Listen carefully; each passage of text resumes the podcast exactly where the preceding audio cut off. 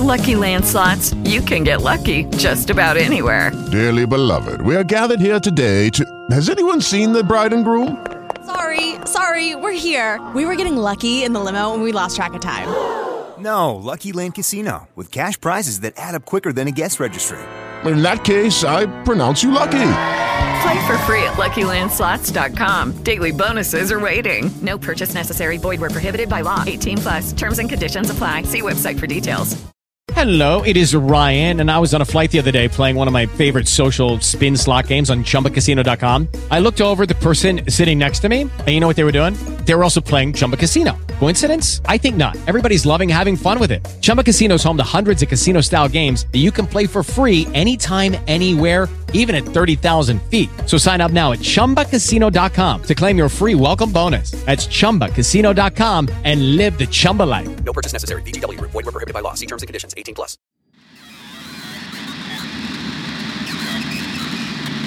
L'Atlante presenta Atlas. Brevi dalle crisi del mondo. A cura di Sabato Angeri. Regia di Ciro Colonna.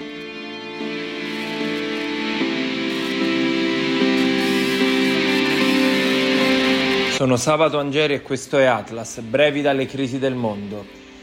Nella notte tra domenica e lunedì è stato attaccato nuovamente il ponte di Kerch, quello che collega la Crimea con il territorio continentale russo di Krasnodar. È il secondo attacco dopo quello dell'8 ottobre scorso che aveva danneggiato già il ponte e l'aveva reso inagibile al traffico automobilistico. Questa volta si crede che l'attacco sia stato condotto con due droni marittimi che si sarebbero schiantati nei pressi del 145 pilone eh, verso le 3 ora locale e eh, le esplosioni conseguenti avrebbero tra l'altro ucciso due persone e ferito gravemente una ragazza che si recavano nella regione di Belgorod. Almeno queste sono le informazioni fornite dal governatore eh, della regione Vyacheslav Gladkov. La testata ucraina RBC scrive che i servizi di sicurezza di Kiev, ovvero l'SBU e i Marines, le forze speciali eh, ucraine, hanno portato a termine un'operazione speciale notturna. Il ponte è stato attaccato con l'aiuto di droni di superficie. È stato difficile raggiungerlo, ma alla fine è stato fatto. Avrebbe detto al quotidiano ucraino una fonte vicina ai servizi. In precedenza il capo dei servizi di sicurezza Vasily Maliuk aveva affermato che Kerch era un obiettivo legittimo. Nella giornata di oggi invece il portavoce dell'SBU Artyom Dekhtarienko, intervistato sempre da RBC, ha dichiarato che tutti i dettagli a proposito dell'incidente sul ponte di Crimea della notte scorsa saranno rivelati dopo la vittoria dell'Ucraina sulla Russia e che nel frattempo osserviamo con interesse come uno dei simboli del regime di Putin non sia riuscito ancora una volta a resistere agli attacchi. In realtà, come abbiamo detto in apertura, eh, questa ricostruzione non è eh, esatta perché a quanto pare il uh, ponte non è eh, crollato e eh, né sono state toccate le, mh, i piloni che reggono la struttura. Secondo Mosca, due droni di superficie ucraini hanno attaccato il ponte alle 3.05 l'atto terroristico ha danneggiato la sezione automobilistica del ponte. Eh, e inoltre eh, Mosca aggiunge tramite la portavoce del Ministero degli Esteri Maria Zakharova, l'attacco è stato effettuato dal regime di Kiev, quindi un'accusa diretta. Questo regime è terroristico e ha tutte le caratteristiche di un gruppo criminale organizzato internazionale. È il solito tono con il quale Mosca si rivolge a Kiev, eh, delegittimando di fatto il governo ucraino. Però la parte interessante viene ora.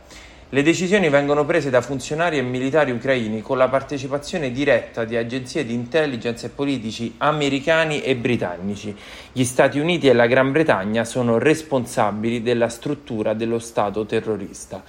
In uh, altri termini, Zakharova accusa gli USA e la Gran Bretagna di un uh, coinvolgimento diretto in, nell'attacco della scorsa notte. Ricordiamo che il ponte di Crimea è un obiettivo sensibile in quanto i rifornimenti alla penisola avvengono eh, in, sostanzialmente in tre modi. Il primo è attraverso le regioni occupate, il secondo è via mare e il terzo più diretto è quello appunto che utilizza il ponte. Rendere impraticabile il ponte per i mezzi militari, quindi la parte automobilistica che è proprio quella che è stata colpita a quanto pare, è un grave danno per la catena di approvvigionamento delle difese russe. Ricordiamo che l'attacco dell'8 ottobre scorso è stato riconosciuto dalle autorità di Kiev soltanto il 10 luglio, una settimana fa, dopo mesi e mesi da quanto era accaduto. Mosca fin dal principio aveva accusato la controparte di questo attentato che però aveva negato.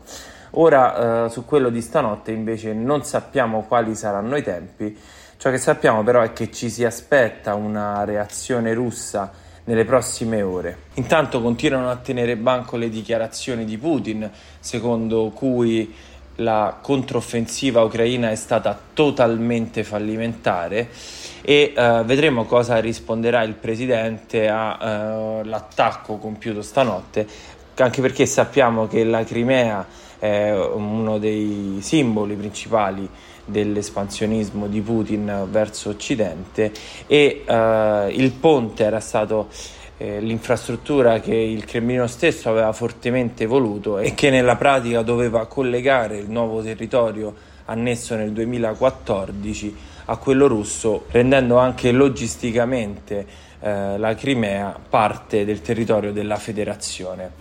Per oggi è tutto, Atlas torna mercoledì da Sabato Angere e dalla redazione dell'Atlante un saluto.